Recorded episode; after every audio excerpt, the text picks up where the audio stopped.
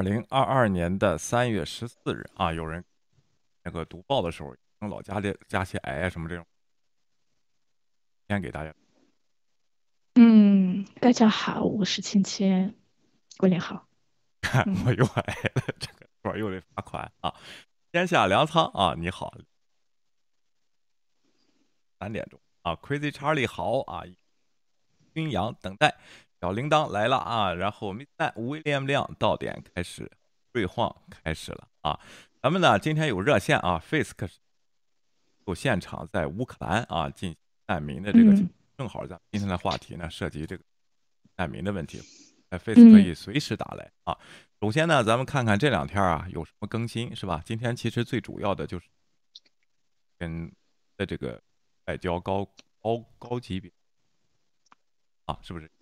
嗯，对，战狼外交杨洁篪出现了。嗯，结果呢还没有看到啊，都是在分析啊。内容呢，我这边说的差不多，而没有我小道消息，我啊这个啊，另外一场谈就是哎呀，不是是今天呃，通过虚拟在俄在俄罗斯这个哎，明天还得谈，就连续谈挺。啊，这几个条件呢，可能还没有达成啊。咱们先看看这个这个最近发生了什么事吧，在乌克兰。啊，OK。Jake Sullivan meets today with his Chinese counterpart amid growing concern that China is lining up behind Russia and could potentially even provide Moscow a lifeline in Ukraine. We will not allow that to go forward. A senior U.S. official tells ABC News Russia has asked China for military equipment and economic assistance since the invasion of Ukraine began. How China responded to Russia's request is not clear. Despite Putin friendly news coverage at home, China has appeared to strike a neutral tone on the war, saying it will not join harsh sanctions against Russia.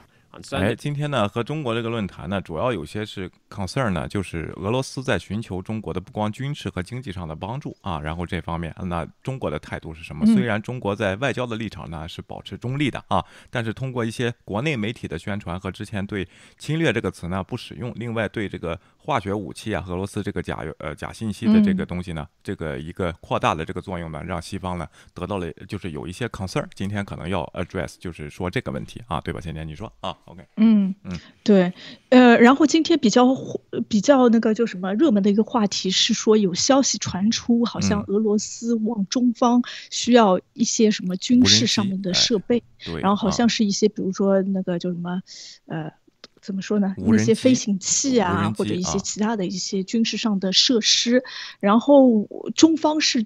表示一直反对，他说这是一个假消息，这个消息源不确定。然后我最早看到这个消息是从德国媒体当时引用的时候，说是美国的呃，就什么《金融时报》，然后还有一个是《华盛顿邮报》。纽约邮报出现了这个的，呃，华盛顿邮报，华盛顿邮报。然后今天我不知道为什么，就今天这个消息就现在好像说是纽约时报爆出来这条消息了，所以我就不太确定这个消息。而且好像当面的时候，直接美方就质问了中方这个问题。然后我今天还找了一下，在中方在二月二月底的时候，就是华春莹也有同样的问题，说哎，好像就是俄罗斯想要中国的军事上的协助。然后当时外交部华春莹就。说，哎，我觉得俄罗斯这么大的大国，他根本就不需要中国的协助。我们跟北约不一样，给其他的给其他国家提供这种武器装备，我们不参与战争。他用这样子的态度表示。我估计现在如果中方来表达，估计这个话题他的说话的风格应该不会改变。哎，这个通过外交啊是看不出来的啊，今天只有这个情报机构和他们最后和谈这个结果啊才能。稍微看出一点这个蛛蛛丝马迹啊，这个外交部怎么说，基本上 基本上就当没说就行了，你知道吧？出来就是这一套，都是这个通稿啊。然后你你能听见我的声音吗？啊，你能听见电脑的声音吗？我能听见啊。OK，我能听见，我听得非常清楚。我不太清楚，大家还现在还能听见清楚吗？还断断续续吗？我的声我的声音是断的呃？难道我的话筒接触不好吗？稍等一下啊，稍等一下啊。好的。现在怎么样啊？现在怎么样？是不是这根线接接触的不好了？对，我们继续说下去。如果再不好的话，我们再你如果只问一句的话，应该也听不出来。好，咱们先看看下边啊发生了什么。这支奥萨利文在这个呃去这个会议之前呢，接受了 CNN 的采访啊，就说他不会允许任何国家有这样的，就是美国和呃这个欧盟和这个呃一些这个西方的国家在制裁他的时候会。就会这个叫什么？另外一个国家独辟蹊径去去援助啊？当然，援助可以啊。你作为一个国家，你去援助可以，不能用美国的产品啊。任何东西都可以，你自主去援助，你去送吃的啊，蒸馒头什么的，这没问题啊。但是就是这些金融方面和军事方面，那里边不能含有美国的科技产品和金融产品啊，就是这个问题啊。这个他制裁也是只能制裁到这个样子啊，不可能就是说我我给你禁止出口了，和川普那些的那是不会的啊，还没升级到那个程度啊。咱们继续啊，OK，嗯。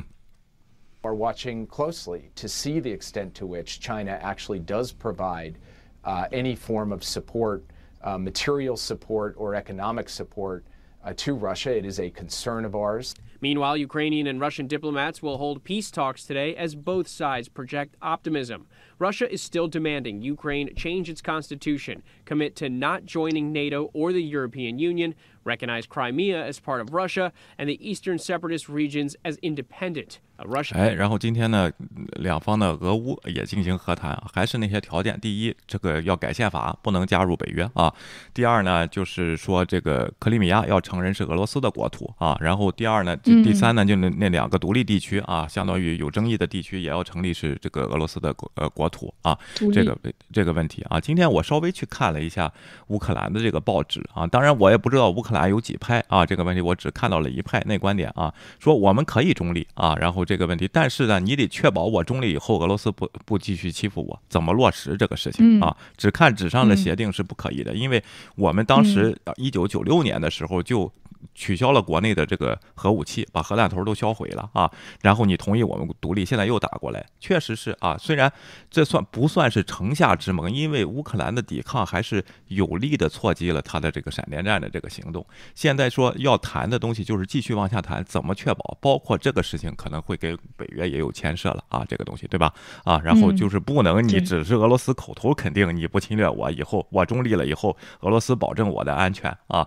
这我怎么算呢？啊，这不这不能算。就现在说一说，为什么没达成这个协议呢？就是这个。还有呢，我觉得乌克兰要求的一点呢，就是你谈的时候就停火，挺好的。我觉得这个这个这个是正规的要求啊，别谈的时候你在那边还在那边打我，还轰炸啊，我的平民什么的，这一点有点诚意不够啊，确实是有这个问题啊。你说现在，嗯。对他好像要停火，还要俄罗斯撤军，嗯，然后这个情况，然后俄罗斯那边有一点犹豫，但是我觉得他已经做出了蛮大的让步，而且他让步那个方向就是其实是俄罗斯希望的那个方向，嗯，我觉得他肯定会有一些国际的准则或者在签订协议来保证他的安全，有可能不只是北约这方面，更多的有可能要联合国什么样子的出面跟签订这样子的法法约，然后包括他后，我记得俄罗斯还要求他就是去军。军事化就不能拥有武器，我觉得这一点有可能到后面会变成比较争论，因为一个国家再怎么样，你肯定要有自己的部队，要有一定的武器来，怎么说呢？来。保证自己的安全，就跟瑞士啊这些国家一样。虽然它是中立国，但是它自己也有自己的军队，所以有可能这些东西会到后来具体的一些一些内容会进行。也好像中断是因为技术上的问题，还是有一些，呃，好像就是一些一些术语啊，明确的一些细节，就说明还挺细的。我其实比较看好，有可能很快，大概也需要两三周这样子的时间，应该能够达成停火的协议，往一个正比较正向的方向发展，我还挺开心的。嗯，哎呀，那个 Fisk，你能你能打这个什么吗？你能打 Skype 吗？啊，然后。看 Zoom 我还下载了，给然后你能打 Skype 吗？是吗？OK 好啊，下边咱们再继续看一下啊。Negotiator from Moscow says there is significant progress. І друга частина це як ми маємо жити з таким And the chief negotiator for Ukrainian President Zelensky says Russia is quote starting to talk constructively, But he insists Ukraine will offer no concessions. 哎，这位呢，乌克兰这边的谈判的这位啊专家啊，就是代表去谈判这位，他说看到了这个俄罗斯啊有些迹象。在进行一些建设性的一些探讨了啊，然后不是像以前态度这么强硬，要不我回去问问去啊，然后这样的东西。但是呢啊，乌克兰这边呢是不会退让的，有些问题啊，具体是没说什么是具体不会退让啊，咱们继续再看这个事情的发展，我觉得没这么快啊，姐姐啊，继续啊，OK。The Russian military expanded its targets over the weekend, striking a military facility only 10 miles from Poland, the closest attack to NATO's eastern border.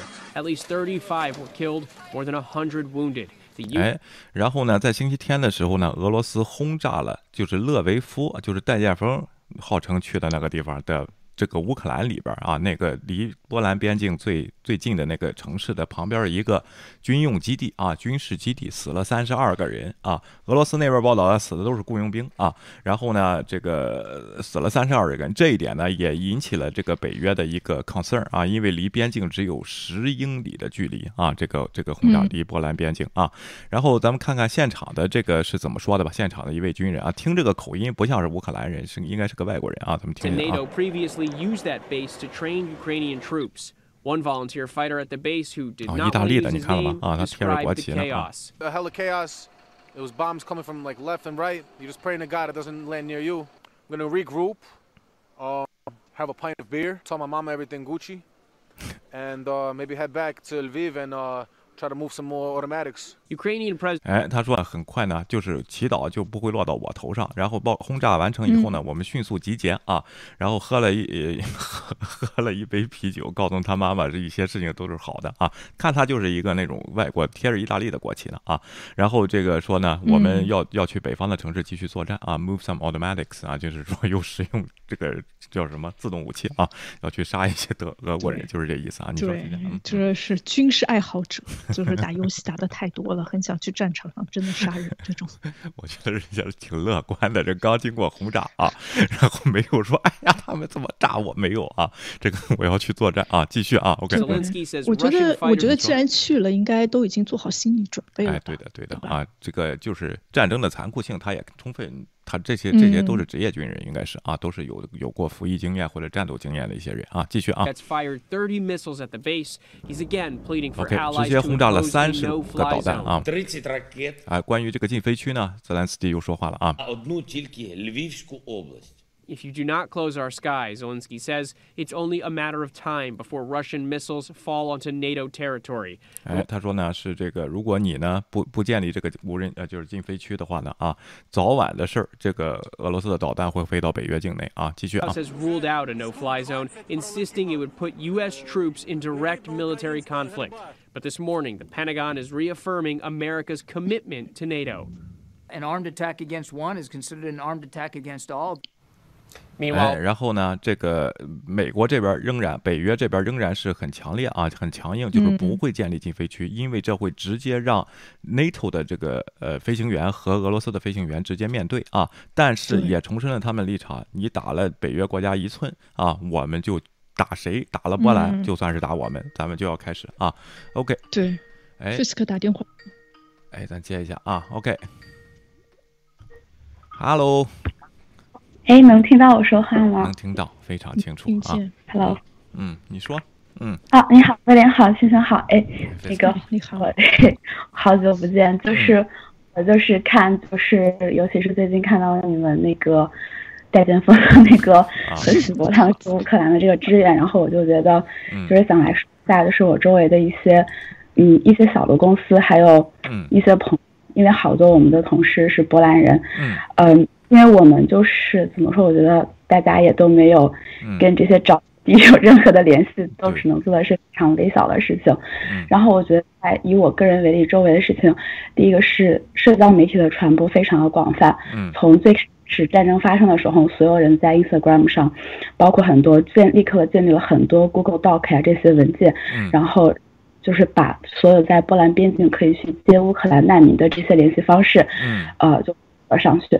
然后我们周围很多的公司是直接租大巴，嗯。嗯、真的是租大巴。这个大巴是嗯。从、是从德国的公司，哎。还有荷兰，因为英国好像是有原因没有办法，就是那个什么，但也有很多人是自嗯。对，很多人是自发的开车过去，嗯所以这个他们需要很多事情，是因为他们可能那个大巴不太好租，租的时候临时就会需要有人能够提供一些食物和吃的。嗯。像我们真的没有任何办法，我们唯一能做的事情就是可能一个是给他的 PayPal 捐一点钱，嗯另外就是经传播这个消息，他会说他的大巴是几点钟出发，嗯如果谁在这个附近提供一些水和食物的话，嗯就赶紧送到车上。嗯然后在整个 NGO 组织他们会有联系，嗯呃，就是帮你接应这些人，然后接回来的另一个问题就是，嗯，需要没有地方睡觉。嗯跟他们说的什么酒店什么的，真的就是胡扯淡。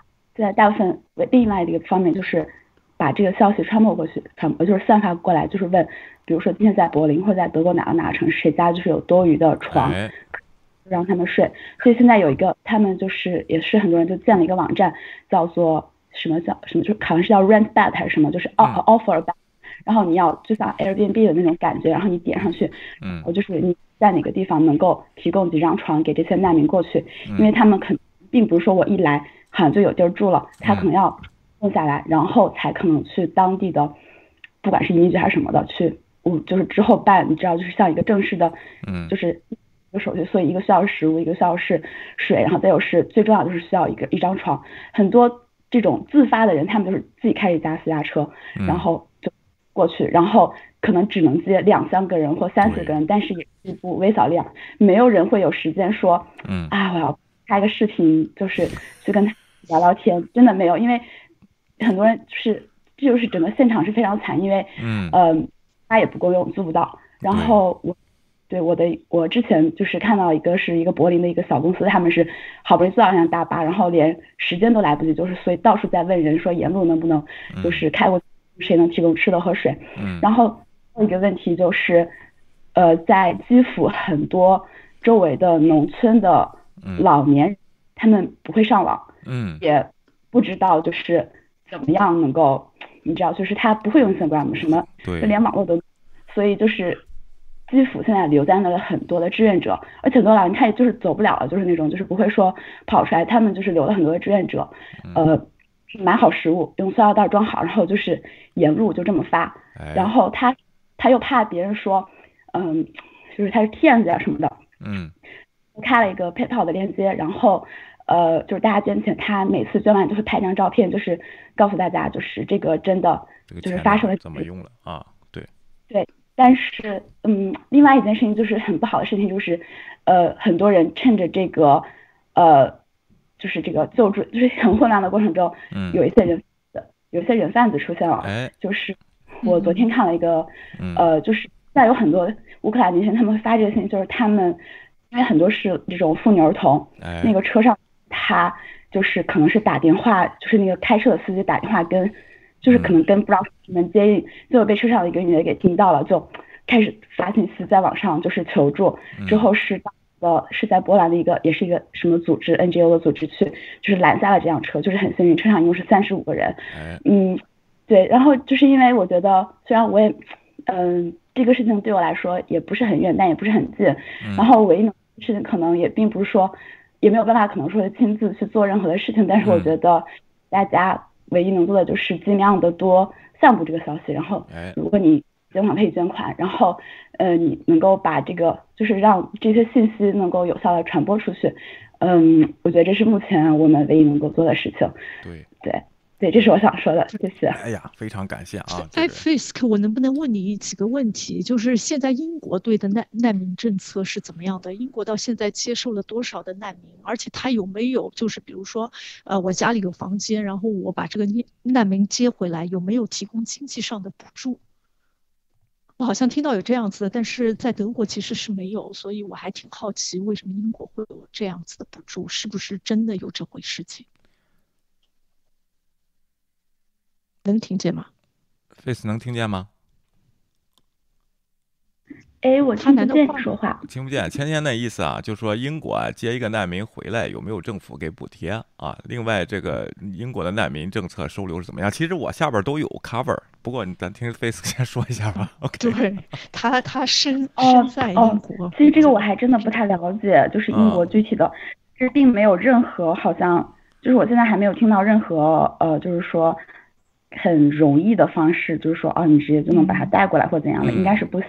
对，但是嗯今天是有新闻说是好像是提供一些补助，但是因为我没有没来得及仔细读，所以我不太确定。嗯，就由你来 cover 吧。我 cover 啊，应该是一周每个人是三百四十英镑啊。带带点风那个廉租房，如果租给十个人，那一个月就是三三三万四啊，然后三千四啊，然后就是这样的，就就是这个意思啊。行，一会儿我 cover，我知道这信息，我都有了，我应的事儿，我得给正着给他啊。然后这个还今天还有什么问题，我转达一下，怎么不知道为什么他没有没有其他的问题了，谢谢。好，谢谢 Fisk 啊，OK，非常感谢啊，OK。好，谢谢。好，拜拜，拜拜。谢谢，嗯。对这事儿啊，新中国联邦就算了。大家如果要捐款表达爱心的话，或者想表示这个帮助人的话，找一些大的机构啊，起码这个和这个外国的红十字会和国内的不是一样的啊。这个东西要相信这个专业机构啊，他们去做这个事情啊。好多自发的人去了也非常的勇敢，都是默默无闻，马不停蹄的换换人不换车的这么一这么一个这个这样的一个行程，哪有时间去拍视频，再给你做广告，弄上易拉宝还带过去是吧？啊，这那个新中国联邦一看就假的。就说完就行了啊，那愿意有人受骗的，那没有办法，对不对啊？然后这个对啊，他就是觉得这种做做样式的这个东西，到哪儿打个国旗，唱一个歌唱祖国，他就是这种模式，那没有办法，那光棍骗子就是这些人，对吧？今天啊，OK，嗯，对他受骗的主要还是他里面的那些小蚂蚁们，对的，所以大家也不要他这这套东西啊，也不会引起其他太多人的关注，哎，这个就没有关系，对。然后在当地的，特别是在欧洲城市的那些人，如果真的要帮助的话，可以去。问一下你们的市政厅有没有类似这样子项目，尽量的做一些事情，比如说捐赠衣物啊什么之类的，其实就可大家尽自己能尽的力，我就觉得就可以了，就够了。对的啊，对的啊，然后这个呢。呃，租房子呢也得注意安全啊，这个事情也得提出来啊，就是注意安全，你也得看一看啊，你别谁谁都相信。当然，我觉得这个好心人来说，他会有鉴别能力，有能力去的应该都有鉴别能力了啊。一会儿咱们会说人贩下边我会 cover 人贩的这个事情啊，咱们继续啊，OK 啊，好的。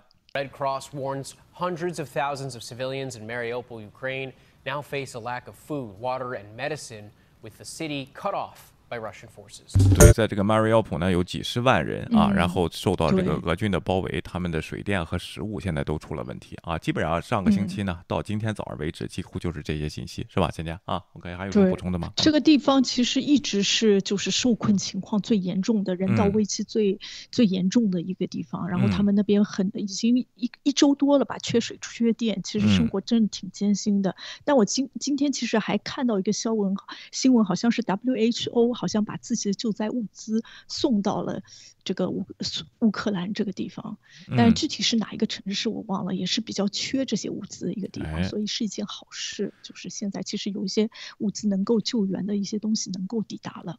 对的啊，下面咱们再看看这个战况啊，然后这个就是这个进攻地图有没有改变？没大有大的改动啊，咱们看一下啊。President Biden has been that he's going to stay out of this war. He doesn't want to get in direct conflict, but he said. If there is move one inch into NATO territory, then it invokes Article Five, which is 这个勒维夫呢，就是这个波兰边境的这个城市啊，然后在乌克兰这边啊，然后被轰炸的这个军事基地呢，在它的左边啊，离边境只有十英里啊，是不是挑衅活动呢？还是怎么回事呢？还是要切断补给线呢？这个得看后边的反应啊，然后和北约这边的这个反应了啊，他们会什么决策啊？剩下的这个作战呢，基本上就是对。一些还没占领的城市，包括基辅啊、卡尔卡尔基夫啊啊，然后卡尔科夫啊，然后之前南部的那些城市继续进行轰炸啊，然后就是这么这么一个那个车队呢，离基辅十英里的情况下停下了，没有再往下前进啊。当然有人说在基辅的街头看到了坦克车啊，这个也没法证实啊。所以说呢，应该是基辅还没有占领啊。你先先你说啊，OK，嗯。对，应该是没有占领。我这边有油管有个频道，好像是基辅的一个频道，就实时的。嗯。然后所有的那些摄像头啊，主要的一些地方都有。我看到现在好像没有那个俄罗斯的军队进去，然后那边生活还算正常，没有受到特别大的一些、一些、一些、一些怎么说呢？阻挠什么之类的。所以我觉得现在已经在谈了嘛。如果他真的就是要进军基辅的话，我觉得这个谈判就不会那么顺，稍微比较顺利往正面的方向发展。所以我就觉得，哎，他们也不蠢，大家其实都知道现在是一个什么样子的情况。好啊，下面咱们看一下一些相关的短信息啊。OK。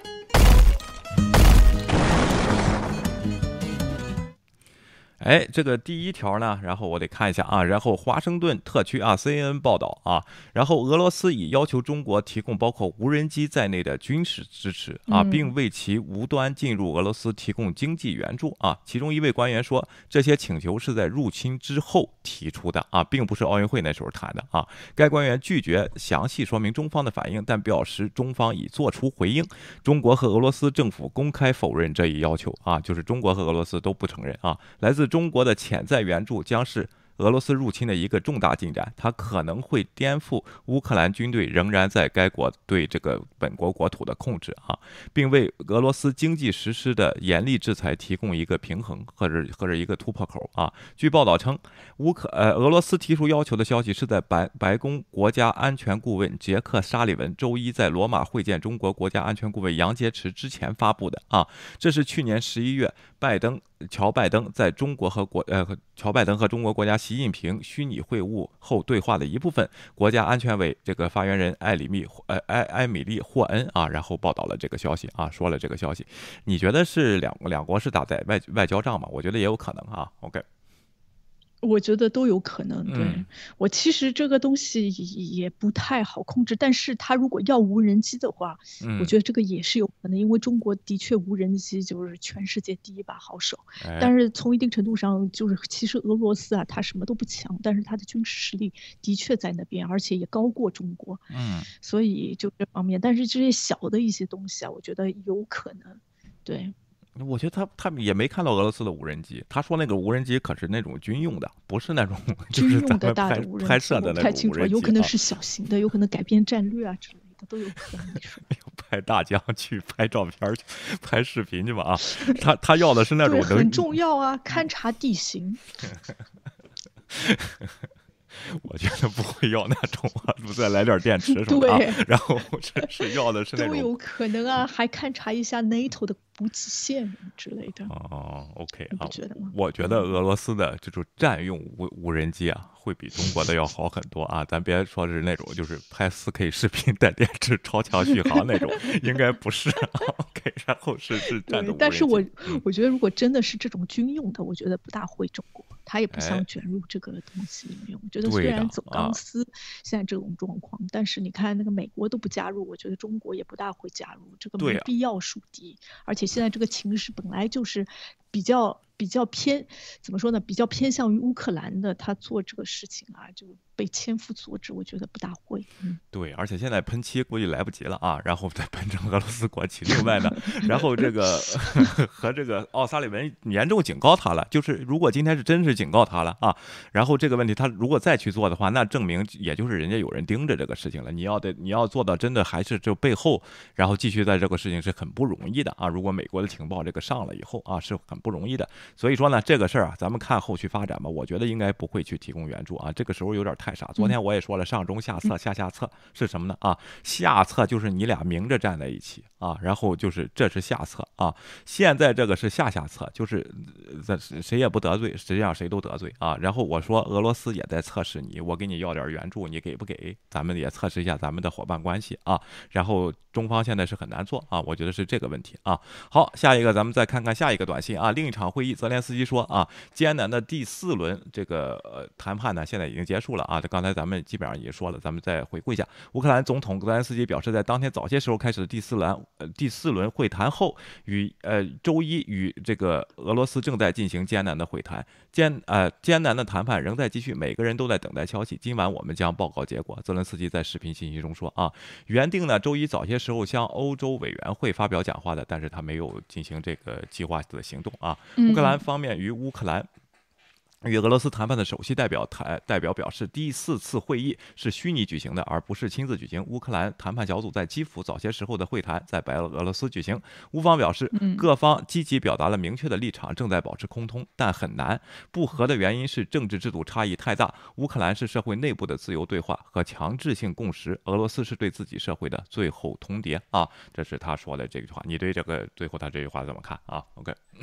我不太理解什么是俄罗斯对自己社会的最后。就是俄罗斯啊，好像他这个乌克兰这边意思，他不谈不行了，你知道吗？就是自己社会呢压力很大了，不谈不和解，不谈不想结束战争不行了。但是他这边说呢，我们这边是国家的强制共识啊，然后就是就是选举权选了，我总统上来就是抵抗的，我们就修了宪是要加入北约的。然后这虽然现在这个加入北约是受阻的，但是呢，我要把这个这个政治目标完成下去。这个政治目标不一定是加入啊，芊芊啊，就是说当时人民的选择是这个事情，所以说就会导致这样的谈判到现在这个地方进行啊。你说芊芊，嗯。对，的确，这个战争不只是就是军事上的作战，也是信息战，也是舆论战。对，我就觉得就是双方都都挑自己比较适合自己的、对自己有利的一些话，然后观点或者一些东西来阐释。反正我们看最后的那个就什么，最后的谈判的结果是怎么样就行了。但是我知道今天谈判的时候是在俄罗斯那方面是他们的文化部长，就是第一、第二次参与谈判的。其实那个人根本做不了什么主。对的，我觉得更多的是一个走过场，但是可以说他们第三轮谈判的时候跟外交部长，虽然就是到后来结果好像不欢而散，没有什么取得正式的进展，但是其实私下应该有很多的沟通，只是内部再对一下。今天这个好像有点走过场，希望明天会有更多的一些一些消息和结果。对的啊，然后这个早上结束那个罗马那一场，中国和美国那场的谈判呢，然后中国的官方媒体没有发出来任何有价值的消息啊，您的意思就是谈判了啊，杨洁篪宣布了我们中方的一致立场啊，然后就最后就没有，甚至连沙利文说说了什么都没有都没有提出啊，然后这个所以说美国这边呢也在等这个结果，咱们看看晚上的报道可能就会来了啊，这个这个结果啊，好，咱们下面再看一下关于以色列对这个事情的一个。一个态度啊，以色列呢啊，外交部已经明确表示，以色列不会成为绕过俄罗斯制裁的途径，就是人家不给他提供后门啊，这是他外交部说的啊。以色列外交部长这个亚尔拉皮德啊，周一周一承诺，以色列不会被俄罗斯人用作绕做绕过西方制裁的途径。拉皮德在斯洛伐克发表讲话时，重申以色列的谴责俄罗斯入侵乌克兰，并补充说，以色列将尽其所能协调这个协助调解努力啊，这这样的情况。今天这就是。昨天晚上我说的这个上策就是这个东西，你觉得人以色列怎么样玩的？啊？OK，嗯，我觉得以色列已经就是他发表这一通讲话的时间已经是在人家制裁后一两个星期了，哎，人家真的转移的都已经转移了，转移完了。他才说这样子的话，他之前说的话就无所谓，这些国家都是玩这些，这个瑞士也是，就其实欧盟之先先。说了，然后他拖了三天，嗯，其实也是让哎给你们通知一下，然后把销毁一些资料，这些都有内部都有报道。转哪儿去了呢？所以啊，对啊，就是销，的确在 Swiss 呃，就是 Swiss Bank 那个。就还是转到瑞士是吗？啊，对，都说了销毁了很多资料，就是通知下面的，哎，你们把这些这个寡头的资料都给消除了，然后等会 找不到，查无此人什么之类的，就用这种方式告诉他们快点转到你按的哪个公司去，都在做这些事情，嗯。哎，但是确实是有，就是你做这些事情也无可厚非，这是这个商业的运运作手段。但是问题是，人家国家是怎么玩的？人家就是明确表示，我谴责谴责你的侵略活动，我承诺不会作为这个这个东西，对吧？这这是我说这是上策。我说世界不是非黑即白的啊，肯定这里边要不那些大公司他怎么成了世界五百强啊？他都是遵纪守法的，不太可能啊。然后这个事情，所以说呢，就是有这个问题。这是我说昨天说的上策，以色列人就在玩这个啊。咱们中国不是老。老拿以色列人觉得崇拜嘛啊，当时那你这个地方你怎么不学习学习呢啊？然后关键是他再转转不到中国的银行里去啊，就是这个问题。你转到世界哪里，他也不会转到中国的银行去啊？你说今天？对，我觉得你这个也不能怪中国。其实除了中国之外，土耳其和印度都在玩这一招，都在做这些权衡呃权衡的事业。今天土耳其明确表示了，他不会制裁俄罗斯。然后他还欢迎俄罗斯人到他到土耳其去旅游呢。然后我他也不给那个俄罗斯禁航，所以各个国家在给自己做一些利益上面的怎么说呢？今天今天今天今天我稍补充一下啊，土耳其但是在黑海限制了俄罗斯的军舰了啊，然后这这个是有做的，而且要要跟这个乌克兰是给了那个地地对通的那个那个防冻系统的，咱们得说全啊这些问题啊，他不是一面的去支持俄罗斯啊，他只是外交上是这样说，但是他实际做的行动也让北约看到了啊，是这个问题啊。好，你继续啊。嗯，好，我知道的，我就今天看到这读到这样子的新闻，然后其他的东西，我就觉得各国都在做一个权衡，然后看自己到底要站在哪一边，然后其实更注意的就是自己的军经济啊，还有其他政治上面的影响力。是的，每个国家都是靠自己的利益，咱们一直就说啊，然后这个问题肯定不是一喊口号咱都上的啊，没有没有这个问题的啊，然后。美国也是这样，大家说句实话，英国啊早就是这样，一直就是这样啊，大家一定得看清楚啊。然后下边咱们再看一下这个难民的这个问题啊。据罗马尼罗马尼亚边防警局称，从乌克兰进入罗马尼亚的人数呢显著下降，与上周相比，每日入境人数下降了百分之五十以上。新来的罗马尼亚的人数呢，从上周平均每天的三万人下降到周日的一万四千人啊。然后，呃。边境警察的数据显示呢，自两周前俄罗斯入侵开始以来，已有超过四十一万两千名乌克兰公民抵达罗马尼亚。罗马尼亚内政部国务秘书拉伊德·阿拉法特说：“啊。”这个罗马尼亚还有叫阿拉法特的啊，OK，大约有八万人乌克兰人留在该国啊。与此同时，德国内政部发言人周一表示，到目前为止，德国当局已经登记了超过十四万六千名来自俄乌克兰的难民啊。那怎么在罗马尼亚会减少了？那走不过去了吗？是怎么回事啊？我觉得一一个是，好像怎么说呢？一定程度有可能大家选择了其他的国家，有可能这个国家它比如说更有效或者变。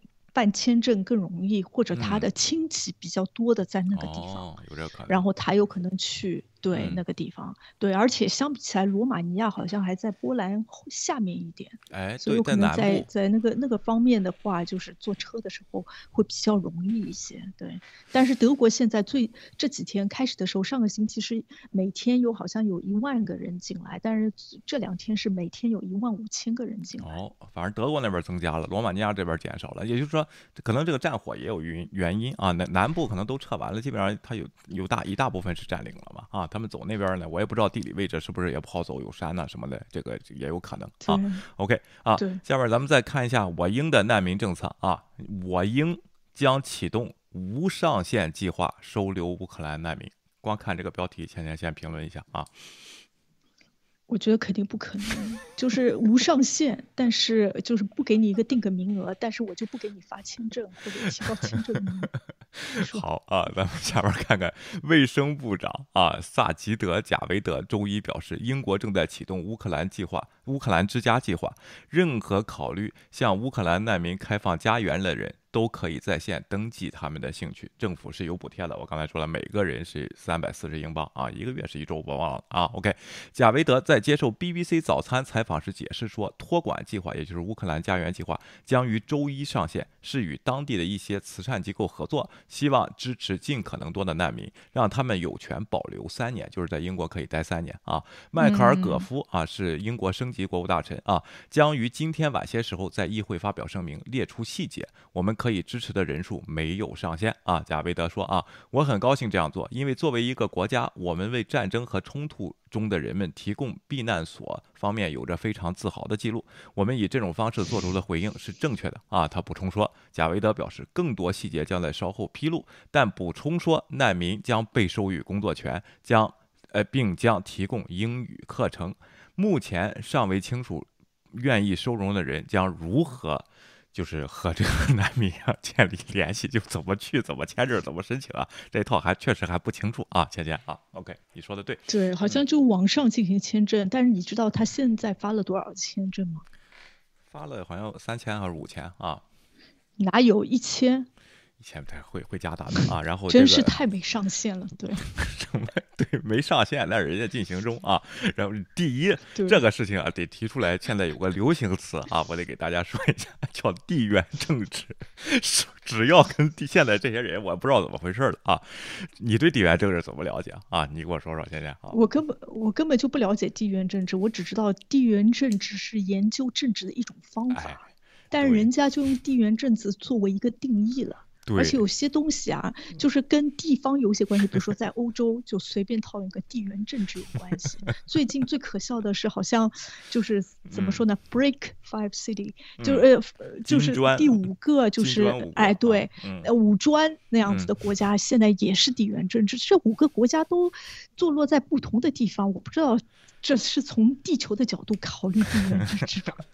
我不知道是宇宙地缘政治啊，是这样啊。我对地缘政治的理解其实很简单，就是呢，如果只说这个嗯词，就是有有些地理因素决定了一个国家的政治水平啊，或者一个地区的政治水平啊，这只是考虑政治的一个方式啊，并 不是主要方式。以前在九零年的时候，这个词呢，九几年就这个词非常的流行，为什么呢？因为是两大阵营啊，然后一个是社会主义阵营，那时候啊，还有一个这个叫西方的这个民主自由的这个阵营，用这个词啊来嗯代替一下他们之间的斗争啊。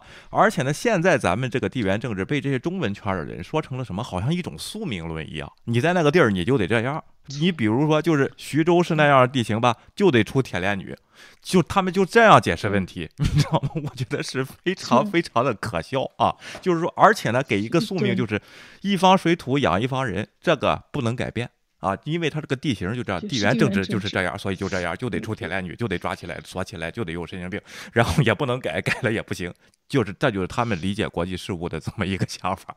我现在就是有点头大了，我都解释不 不对就怎么说都不管用，因为我看啊，你说嗯对我看到 Wikipedia 有一条最后的一条总结，我觉得还挺正确的。他说，嗯地缘政治本来是研研究一个国家的政策、国际政策的，啊然后关系的一种嗯方式，哎但是现在变成了就是伪科学的替对代的一个名词。是啊，说不清事儿就地缘政治了。你看美国，你看呃这资源多丰富，就得这样啊。日本没资源也这样吧，他不看不见，他说 他说这是地缘政治，你知道吗？然后其实呢，在咱们国人当中，一般啊都有这种想法，根深蒂固。你上来就问你是哪儿来的啊，然后 Where are you from？经常二大词，对，然后问这东西，好像你是，比如说 I'm I'm from Italy，好像对你就贴一个标签儿，就开始判断了。哎呀，意大利那个国家不就产皮鞋的吗？地缘政治，然后这个加上以后，这些东西好像他都懂，实际上狗屁不知道，具体怎么回事儿根本就不清楚，只是谈论的一个谈资罢了啊，就是泛泛的飘在上面一个谈资罢了啊。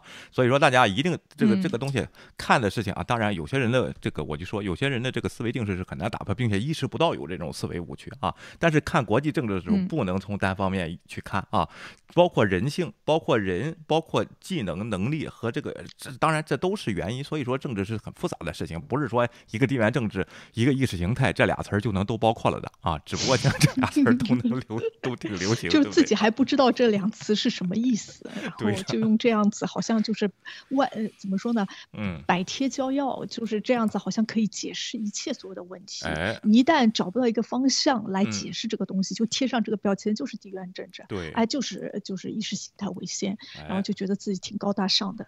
的所以我觉嗯得最近应该就是怎么说呢？李伟东在反省吧，有 地缘政治这一套他最近不大敢出来说话，因为根本自己说不清楚。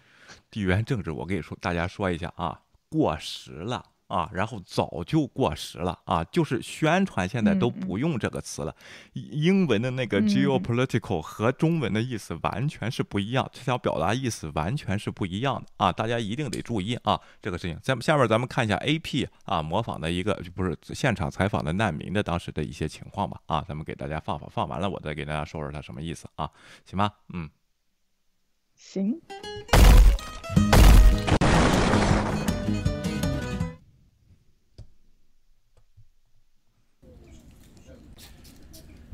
哎，这个 A P 呢，在建纳难民中啊，有人贩子的情况啊，因为呢，大多数来的呢都是一些小孩儿啊和女性啊，所以说呢，人贩子就盯上这些人了啊，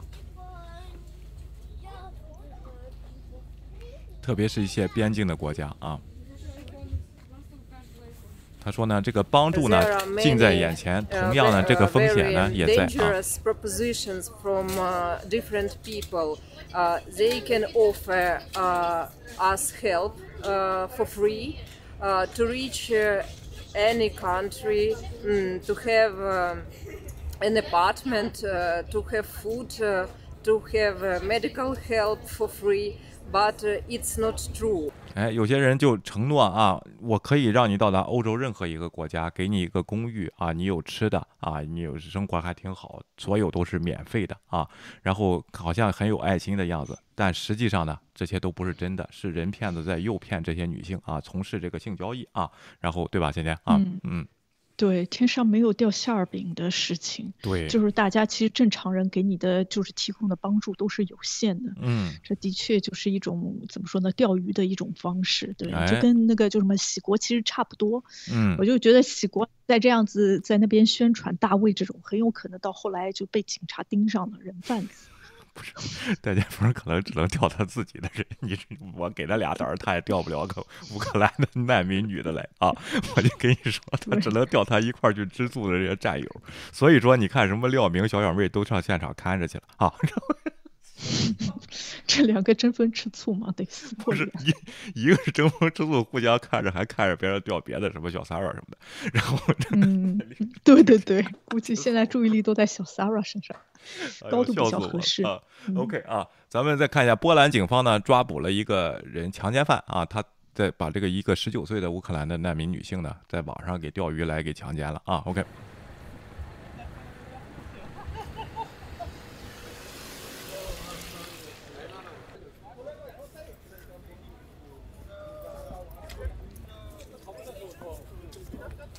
对呀、你说在在这个灾难灾难的这种情况，这些人啊就是这样，那就导致的人家这些难民就真的是惶惶不可终日啊！任何人我都得防着嗯是不是骗子，特别是主动要求他们过夜的这些人啊，特别是那种落单的，比如说一个单身母亲带着一个小孩儿的这种情况啊。又需要帮助，到深夜了没地方住，然后又得防着一个男的啊，你防着一个这个你哪怕是女的吧，说到我这儿来过夜吧，什么这些东西啊，如果没有无亲无故的话，真的是非常难，是吧，倩倩啊？OK，嗯对这个事情非常难。嗯，然后最近这个德国也有报纸说，就是嗯。有两个好心人，还是我们这个住在我们这个城市的，千里嗯。迢迢开车开到波兰，然后嗯。说，哎，我们有房子住，你们愿意跟我过去？但是他过去的时候，大多数的那些难民啊，真的大多数都是女的，嗯，然后带着孩子的，你就没有太多的选择，比如说年轻人啊，或者是怎么样。嗯。而且大家呢，一般性的人都会尽量的选择那些女性，因为嗯。女性比较柔弱，就是嗯人家有可能觉得没有这么大的伤害性，就不跟以前叙利亚那一次去来的全是十八、十八、十六岁这种年轻的男性，大家都不敢收，就觉得哎这些女的好像特别无辜，想要把他们接过来。但是现在嗯。德国人也遇到这些问题，就是他哎。们根本就不想跟他们来德国，一个是害怕，嗯。还有个是无依无靠，也不认识语言，又是这种新的，所以大多数人宁愿留在波兰，因为这个再怎么哎。样也比自靠近家园比较近，回去的话也比较是方便。对的，对啊。这怎么办？那我我去华沙，我也别去了吧？我去了也没人信我，是不是啊？我也不，对当然我我也不，我也不出去接人去啊。估计能带一 群，嗯，带什么一群？我现场接骗去啊！继续啊家里！房子够大。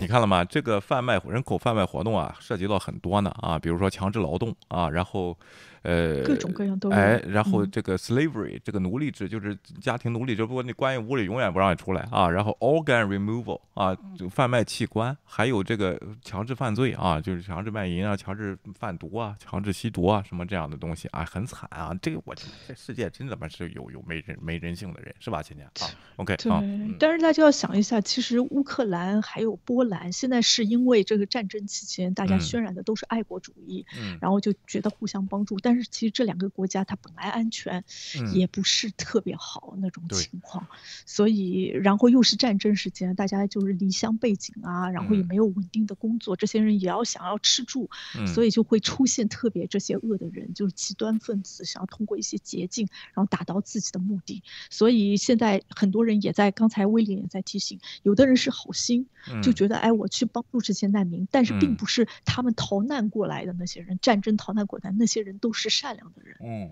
所以有有很多人，因为他进来的时候不会给你做一个道德什么样子哎的审评啊什么之类的，然后大家就觉得你柔弱啊，但是也有可能会自己把一些不是那么好的或者不是那么正直的人引到自己的家里来。这些东西都哎不好说，大家在帮助的时候也要自己要做好一定的心理准备，然后也要怎么说呢？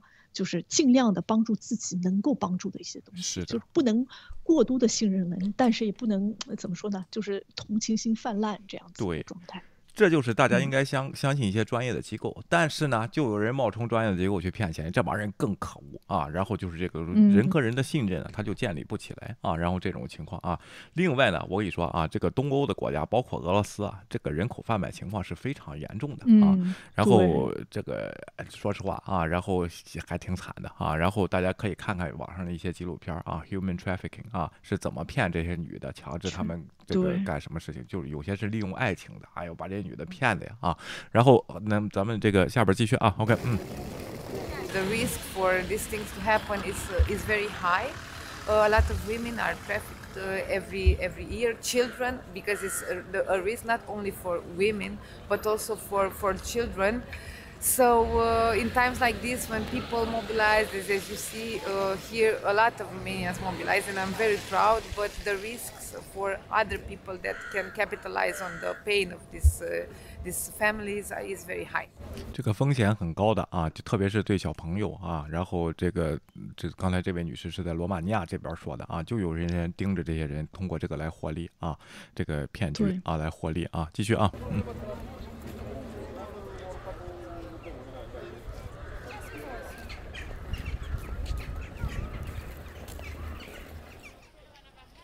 哎，有便衣警察呢，在这个呃边境方方面呢，帮助一些这个孤立的女性啊，这个还挺好。但是还是你帮助完了以后，他这后边还有人盯着啊，就是这些秃鹫就在啊。然后，哎呀，这个是怎么办啊？你说说，这个当时你说，现在嗯嗯。我觉得这个东西很难很难改变，就是很难解决。然后你有可能脱离了这个边界啊，你到另外一个城市可能会遇到同样一帮子人，所以的确是非常惨的。而且关键就是这些女的啊，就是在经过这个战争，然后又经过这一些人，这些人心理的承受能力，他精神都有非常大的问题。对的啊。然后你希望把他安排在又一个就是旁边没有。没有亲人的一个国度，然后也不会说当地的语言，然后希望就算给他们的签证，然后希望他们再去工作什么之类的，这个非常非常难，这是一个很大的问题。然后最近德国也在也在考虑这些问题，一是你没有这方面专业这么多的人，然后你又要跟他们会用乌克兰语来交流，嗯，特别是处理精神上面的那些问题，而且女的和男的逃难的还有小孩子这样子的情况都不一样，你怎么来处理？然后解决他们身心上的问题，然后结果身心上的问题解决了之后，你还得解决他们的温饱的问题，嗯，就是包括他们精神上他们治疗的或者身体上受的伤的，你国家是不是给他们一些医疗上的保险这样子的问题？然后还有小朋友上课的问题，你上课的话拿了那么多孩子，你怎么把那些孩子安排到当地的学校？然后他们的时间又很短，又不会俄德语，你。得给他们安排乌克兰语的老师，有这样子那么多的师资力量吗？有那么多学校，有那么多空的位子吗？就是有很多社会的问题，所以就是的确就是非常头痛。是啊，所以你看，我应咱按部就班的把这事儿先想好，咱们再看签证啊。什么是不管？人家说 no cap，没没有这个，你不要乱说啊。然后对我我是觉得英国这套方式不好，就是每给那些人当地的人四三百五十块钱的资资助，在德国是不给就是收留难民的人的资助，因为那些资助的钱款啊也没有，就是德国的话，你最低收入的话有四百五十欧，但是这个四百五十欧他们也不会给难民。嗯，就是你如果收了那个难民的那些人呢，他们也不会给这方面的经济上的资助，但是呃，然后他这个经济上的一些资助啊，包括补贴啊，或者是医疗保险啊，社会上的一些提供帮助，都直接给这些难民们，所以这些东西是他们带带着走的。我觉得给就是收留他们那些人啊，到后来就会变得非常的危险，而且容易造假，是吧？啊，然后对收俩人报十个啊，戴建峰整天就是吃这个的啊，当时这个对东西啊，对，就他英国这个制度早就被人诟病啊，然后他包括现在这个廉租房这个制度，经常有人造假，买个房子就是租的啊，实实际上租给他表弟什么的，然后都是一家子人在里边 啊，然后这些东西他他不知道啊，咱们咱们看看吧，怎么为什么要要非得这个制度？当然每个国家都不一样，都有自己的出地缘政治。说一下啊，英国那边水土养那边那帮人啊，这个时候咱先看看人家落实了以后，你再批判啊，行不行，倩倩啊？好吧啊，咱们下再往下。过去，我监督着跟法国一样。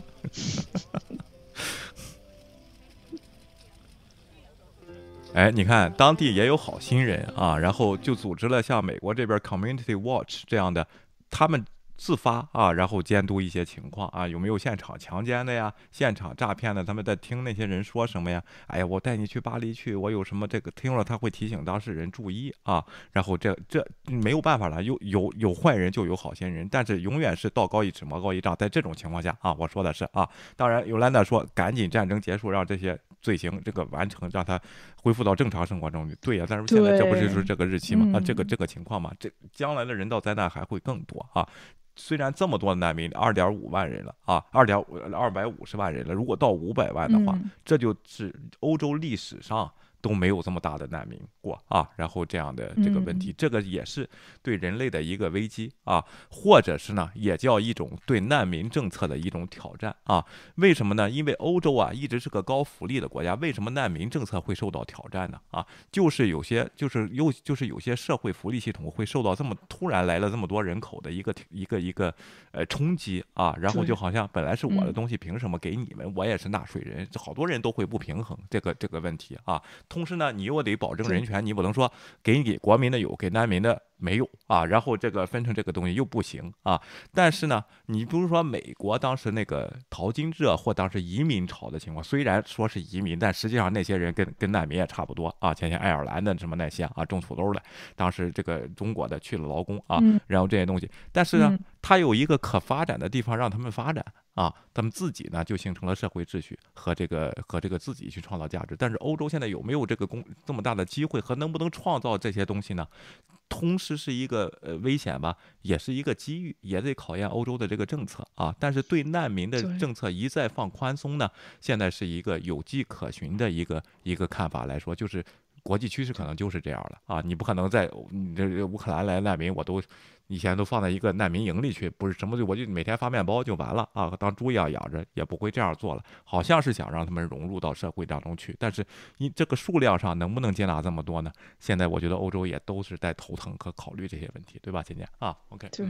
我觉得融入非常的难，因为之前像二零一五年，虽然难民非常多，但是那些来的难民啊，基本上都是想要就是永远留在德国的，留在当地的，因为回去对他们来说太难了。嗯。但是乌克兰的这群人啊，大多数其实是想要回家的，就是一旦战争停止啊，他们就想要回家。嗯。我看什么英国啊，什么之类的，还有其他一些像瑞士啊之类的，现在暂时给人家提供是三个月的那种签证。嗯。就是这样子，所以他们其实没有想到要把他们一直留在这边的。嗯，然后乌克兰人也有大多数，因为大多数都是女的带着孩子，然后自己躲开了，就是怎么说呢，还老有可能丈夫啊，还有家人啊，还有爸妈、爸爸之类的都还在就是乌克兰，所以他们其其实是想要回流的。但这些回流的人，你要对他们提供什么样子的帮助？他们愿不愿意接受你这样子的帮助？他们愿不愿意融入？我觉得他们有可能这个融入的程度。会比较小，所以还有很多这样的问题。的确，哎呀，这个不好说。对，虽然就是还还有一方面，另外一方面说，你这次对于乌克兰人，因为他们因为。有同样的背景，特别是在波兰，然后大家就觉得，哎，好像特别是波兰人觉得感同身受了。他们这么就是大方的接受难民，是因为觉得，哎，我们他也受到了像俄罗斯这样子的威胁，所以他就说，哎，我这次帮你，下回如果我受到这样子威胁，我也会要求你的帮忙或者其他国家帮忙。对。然后，但是现在的问题就是，你对他们有这种感同身受的时候，但是同时呢，你的国内还有其他的一些寻求政治庇护的人。你是给他们这些难民优先权，还是不给？就是忽略你身边的那些正常的那些其他的一些难民呢？这个东西也要采取一些平衡。如果你不做这样子的平衡，他们又会有诟病，会觉得，哎，你好像给别人一些特殊的一些条件，然后我明明符合资格，但是你又不给我。对的啊，然后就是这个这个东西，另另外对叙利亚难民当时就是不同的处理方式啊。那有人就说种拿种族问题出来出来说事情了啊。然后这个呢，我也我也不好评判啊。这个人你看，Face 人家更正了我英的是住满六个月以后每个月拿到三百五十英镑每个人啊，就是每一个难民，你知道吗？你所以说我英还是后边有招的啊，你你别。另外，我想提倡大家一点，不是说哪个国家收了难民多，咱就道德上就是高高啊，然后哪个国家收的难民少就是道德低啊。每个国家有每个国家的国情啊，这个问题当然有些特别吝啬的，一个也不收的那种，应该谴责一下啊。然后这个这个，比如瑞士收多少，我不知道啊。OK，嗯，瑞士收二万。两万，这个国家就应该让俄罗斯来统治啊！然后不是不能这么想啊，人家国土就这么大。对，我觉得这个事情要看地缘政治，你知道吧？要看这个国家的实力，然后跟 他的难民的接受速、接受人数呢，应该成正比。对，结果英国就是刚刚脱欧，的确是经济上有点放缓，对，就不不责怪他了。是的，而且美国、加拿大呢，然后都有国内的问题，也不能放开敞口，像我英这样敞口敞口收啊。只要说敞口收的，肯定后边有猫腻啊！我就跟你说，天天不可能是敞口收的啊。我其实我其实对美国，美国就是很早就说，哎，我们收难民，嗯，但是只收好像也没动，因为它地理环境上比较远，哎，然后我就觉得美国收难民的时候，我觉得它是一种挑选，哎，对，因为你申请的时候，他肯定把最好的那些拿走。就是这样子一个方式，因为他你反正透过那个新你肯定要提供一些什么样的资料啊？他又要说安全上面的，我听不见说话嘛。然后这个他是定的标定的标准比较高啊，然后不是挑选这个长得漂亮，你以为是 Facebook 吗？他不是你，你把这个话说清楚啊！你说，对我觉得这方面我真的要表扬一下德国。就是当时的时候，有很多难民出来的时候，有些难民呢，他不是就是波兰，呃，他不是乌克兰人，他都没有乌克兰的护照，然后在波兰的边境呢，的确受到了很多歧视，因为好像在在波呃在乌克兰有非常多的印度籍的那些学生，然后德国是第一个国家说，我不管你的国籍是什么，只要你是当当地的在那边有居住证的那些人，都可以到德国来，我们都收。哎，所以我觉得这个才能做到统一标准。在这方面啊，就是德国经历了二零一八一五年的难民危机之外，其实西有很多的经验，而且更表表现出了他的大公无私，而且反应迅速。这个你应该学一下。你这词儿弄得太大，叫文明程度高。你大啊？那那就会这文明程度高就更大。对的，因为人家民意是要这样，你知道吗？就是你一经过叙利亚难民那些事儿，有一些歧视事情发生，那德国人民他是不同意的，大起码大多数政府听到这个声音，那这次的时候他就不会这样。你觉得是因为什么？白左政府在这儿不顾德国人民生活啊，把他们弄过来，然后想，呃，不行就换一批，反正那帮人打了疫苗，将来也会死，不行咱就换乌克兰的人来传宗接代。你你觉得是这种阴谋论吗？啊，OK，嗯。我不是，我觉得没有这种阴谋论，反而现在因为就是有这样子的难民，反而最近欧洲的那个疫，就是得得那个冠性病毒的那个人数又往上升了，这个疫情又加剧了。肯定的啊，有人说啊，又开始阴谋论，说那个印度神童啊又预测准了，说三月份病毒大爆发啊，是土星盖住了什么乱七八糟，哎，真蒙准了，这次这个事儿爆发了战争，这么大多人口流量，人口这个流动肯定疫情，但是。大家还是知道欧美矿那个情况是很很小的那个症状啊，这一点咱别忘了，还有疫情存在呢。有人说，你看那个波兰，他们这国不检查口罩，都打成什么样了，还要检查口罩？有个有个这个就证明病毒不存在，不是有个轻重缓急的，是不是啊？然后去了这些难民国家，将来遇到的问题就是。一疫苗问题、接种问题啊，防疫问题，然后这个健康问题啊，这个冷暖问题，哎呦，这这将来是一一个大事，但是也是一个机遇啊。说句实话，不只是政府就是光花钱的，为什么这些现在都要动用这个国民呢？啊，这一点呢也是非常非常好的情况。咱我想一想啊，我不知道中国会不会这样啊？咱们这个咱不不是什么事儿，咱都联系中国，因为呢。你比如说啊，乌克兰的难民，如果中国政府要收了啊，会不会号，比如说号召上海居民在家里腾出来一间房子给人家一家人住住？你觉得会有多少人响应？倩倩啊，在上海绝对不会有人响应，对，除非家里面就是这家里面有一位就是儿子。然后长期找不到媳妇，然后又买不起房子，我觉得会大受欢迎，你知道吧？其实我觉得应该把大批的中国男性送到那边去，然后到那边去直接相亲，真的。不是你，你怎么直接相亲送点儿？相亲完了就带回国是吧？那不是也是趁人、趁人之危吗？一对嘛？我觉得很好，不要就是怎么说，人家结婚的你就不要参与了。但人家比如说一个一个女生啊，或者条件都很好啊，然后现在需要帮助的，你又你又有这样子的能力，但是苦于嗯在中国那个女生要求太高，找不到对象，那你就去一次波兰嘛，我觉得挺好的。嗯然后飞机价格也不是太贵，对啊你，不觉得吗？嗯，不是你这个地方不能这样，比相亲你的你这个人相发亲挥都低。相亲得相信爱情，光去相亲，你这是什么你一？说不准就有相信爱情的千里来着。语言都不同，去了什么鼻子嘴都分不清楚了，怎么能人家会英语？OK，年轻人英语能力很强，你不用担心。我如果能会爱情可以经过这样子的挑战。OK，如果能会英语的就会来美国啊，然后就应该能过了这个考试。然后呢，我对另外呢啊，我想说一下这个，呃，咱不是对这个大国，因为没有这样的情况啊。当然，咱们中国也有啊，比如说一方有难八方支援的啊，这些情况。这个河南发水的时候，也有人背井离乡啊，有些人也会去给他腾个房子住啊，什么这些东西。但是呢。就是这种情况，如果是真的国际上，大家想一想啊，这这个文明程度比较一下，有多少人会去响应啊？在政府不发钱的这个情况下啊，然后所以说呢，我我还有一点我不太想提啊，芊芊啊，当然我也没没有证据啊，乌克兰女孩在中国挺多的啊。嗯。呃，有些呢是模特儿啊，叫号称叫嗯模特公司啊，嗯。号称啊，我这个说，其实背地里都干些就是强迫的事儿，我跟你说啊，然后嗯这个嗯对。呃，这个人口贩卖啊，对乌克兰啊，在中国这边儿也没有少。大家别觉得咱们中国没什么事儿啊，这这人贩子有的是，是俄罗斯那边倒过来的啊。俄罗斯的女孩在中国 哦我也有。们中国人贩啊子的事情不需要你证明，大我就跟你。说，这个事儿在中国就没少，特别是沿海发达地区啊，大家可以这个你你不相信我，你自己可以去查查去啊。然后这样的问题，嗯当然呢，有些人是愿意的来中国挣钱的啊，倩倩啊，嗯这种情况也嗯是也也有啊。然后嗯所以说呢，这个一旦战争发生啊，咱们别光看到是啊抗日。抵抗啊，然后这样的问题，包括那边是侵略，里边好多诱发的一些事情呢，是人类的灾难和人性的不能说考验吧，就是把人性最黑的东西给弄出来啊。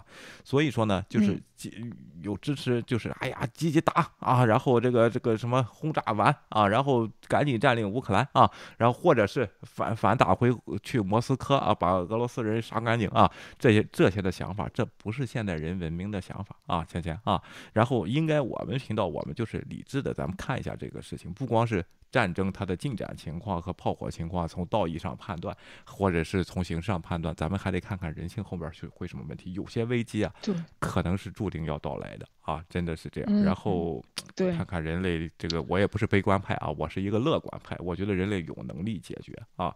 然后每一次这个战争死亡的人数都比往来要少很多了啊。当然，我不是说这就该死啊，就不是说其实死一个我都觉得不忍心。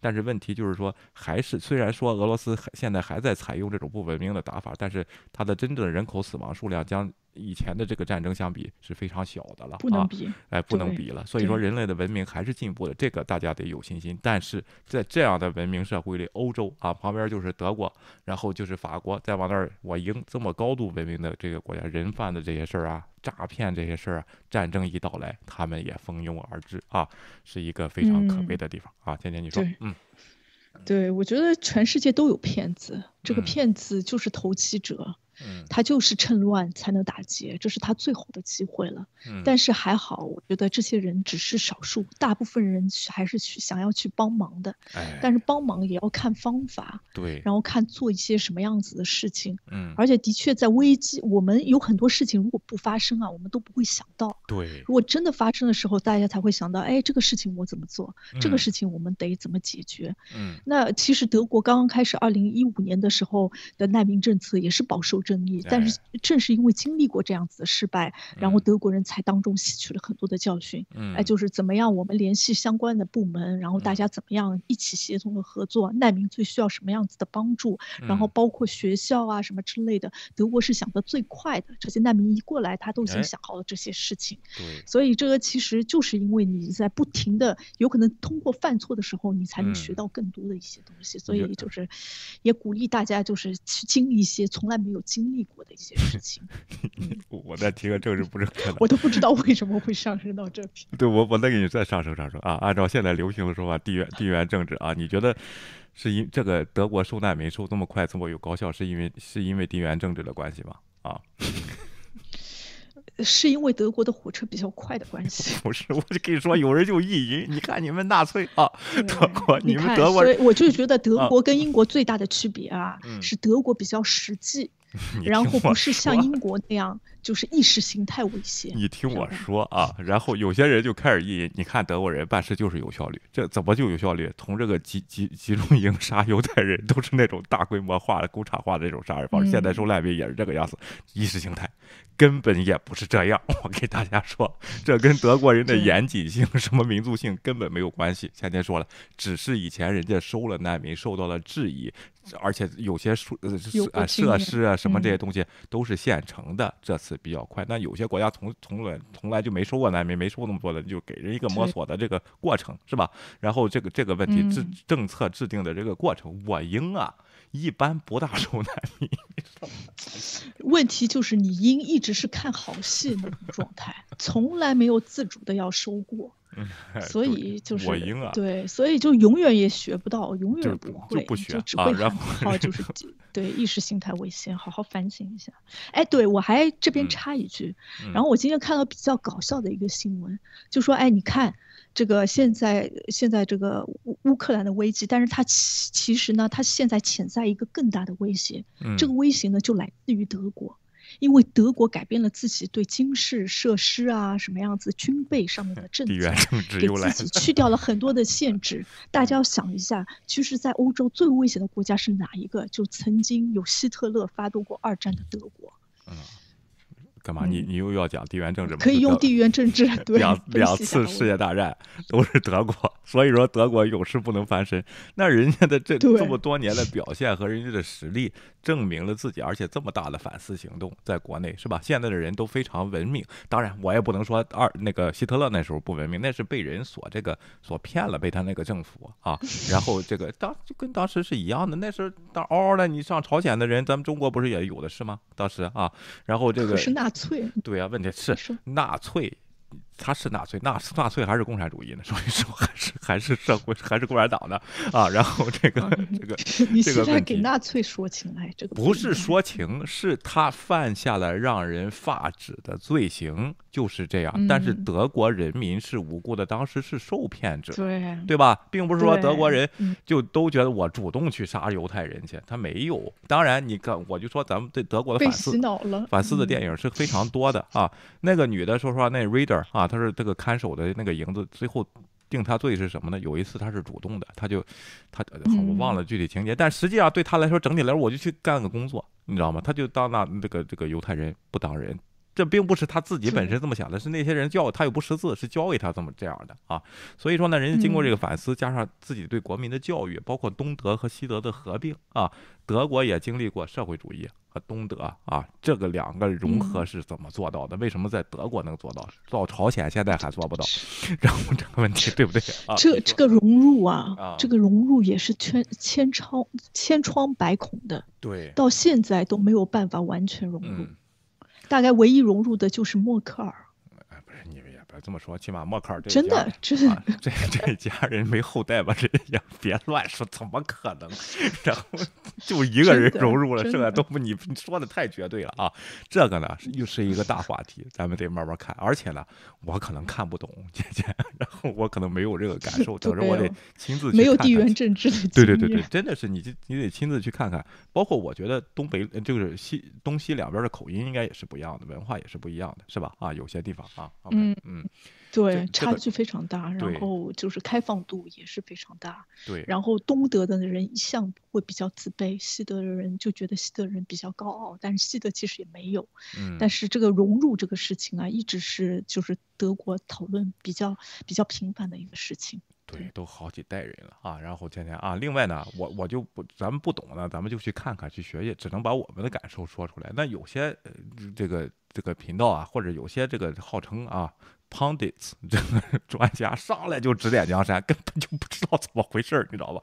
我就其实说实话，对那些我挺、我挺反感的啊。大家如果看我们闲聊，嗯其实今今天这真是闲聊，因为没有确定答案。这个难民怎么解决？谁有一个解决方法？没有，你只能看十年的发展，各国的政策，慢慢的、慢慢的，然后把把这些整个事情解决掉。会产生人道危机吗？会。会出现骗子，打击力度够吗？可能不够。别是人家司法不行，这是个突发事件，是吧？又开始了。当然也有非常闪光的自发的组织去接片呢，啊，自发的组织去巡逻呀，去保护女性啊，然后这些东西，警察去做便衣啊，去打击这些犯罪行为啊，然后这些都是有的。而且战争中呢，除非除非是表现这个人类的黑暗之外呢，另外这些人类中的奇迹，往往也都是在战争中表现出来的。但是不能因为有这些奇迹，咱们就得说战争是一个乱世出英雄的社会啊。不是啊，应该是不不用打仗的啊，这个事情啊，对哎，对哎，咱最后嗯。这个有人提到这个大姐的这事儿，这个圣地亚哥大姐啊，我把这段原版的视频啊放到我们频道上了，大家先评论评论，我看看有没有说的必要啊，如果有说的必要呢，我会给大家说一说啊，咱们就把这个原版的视频分析分析就行了啊，大家可以去看看嗯。怎么回事，都自己评判吧啊，嗯今天你说，嗯，对对，我们又得吵架，是吗？我 我不可以按照某些人的留言，对，又得内部分裂一下，又得尴尬一下。好吧啊，然后这个每个国家的警察政策是不一样的啊，对对，大家对警察的理解和他的 protocol 的理解也是不一样，这个没有什么啊，大家先看看那个视频，自己先做个评断，可以留言告诉我们你的想法啊。然后呢，这个我们两边都可以看看，没有问题啊。然后今天的事情呢，也希望大家我觉得我们比较适合星期六啊什么之类哎的，对对对开一下热线，然后让大家一起来探讨一下或者谈论一下，发表自己的观点。对的啊没有问题啊。好的啊，那我们明天再见了，今天就到这里，谢谢大家了啊。OK，嗯。对，谢谢各位，我们下期节目见，拜拜。啊，别忘了订阅和点赞我们的频道啊！我们明天再见，拜拜。请订阅，我们好好谈谈。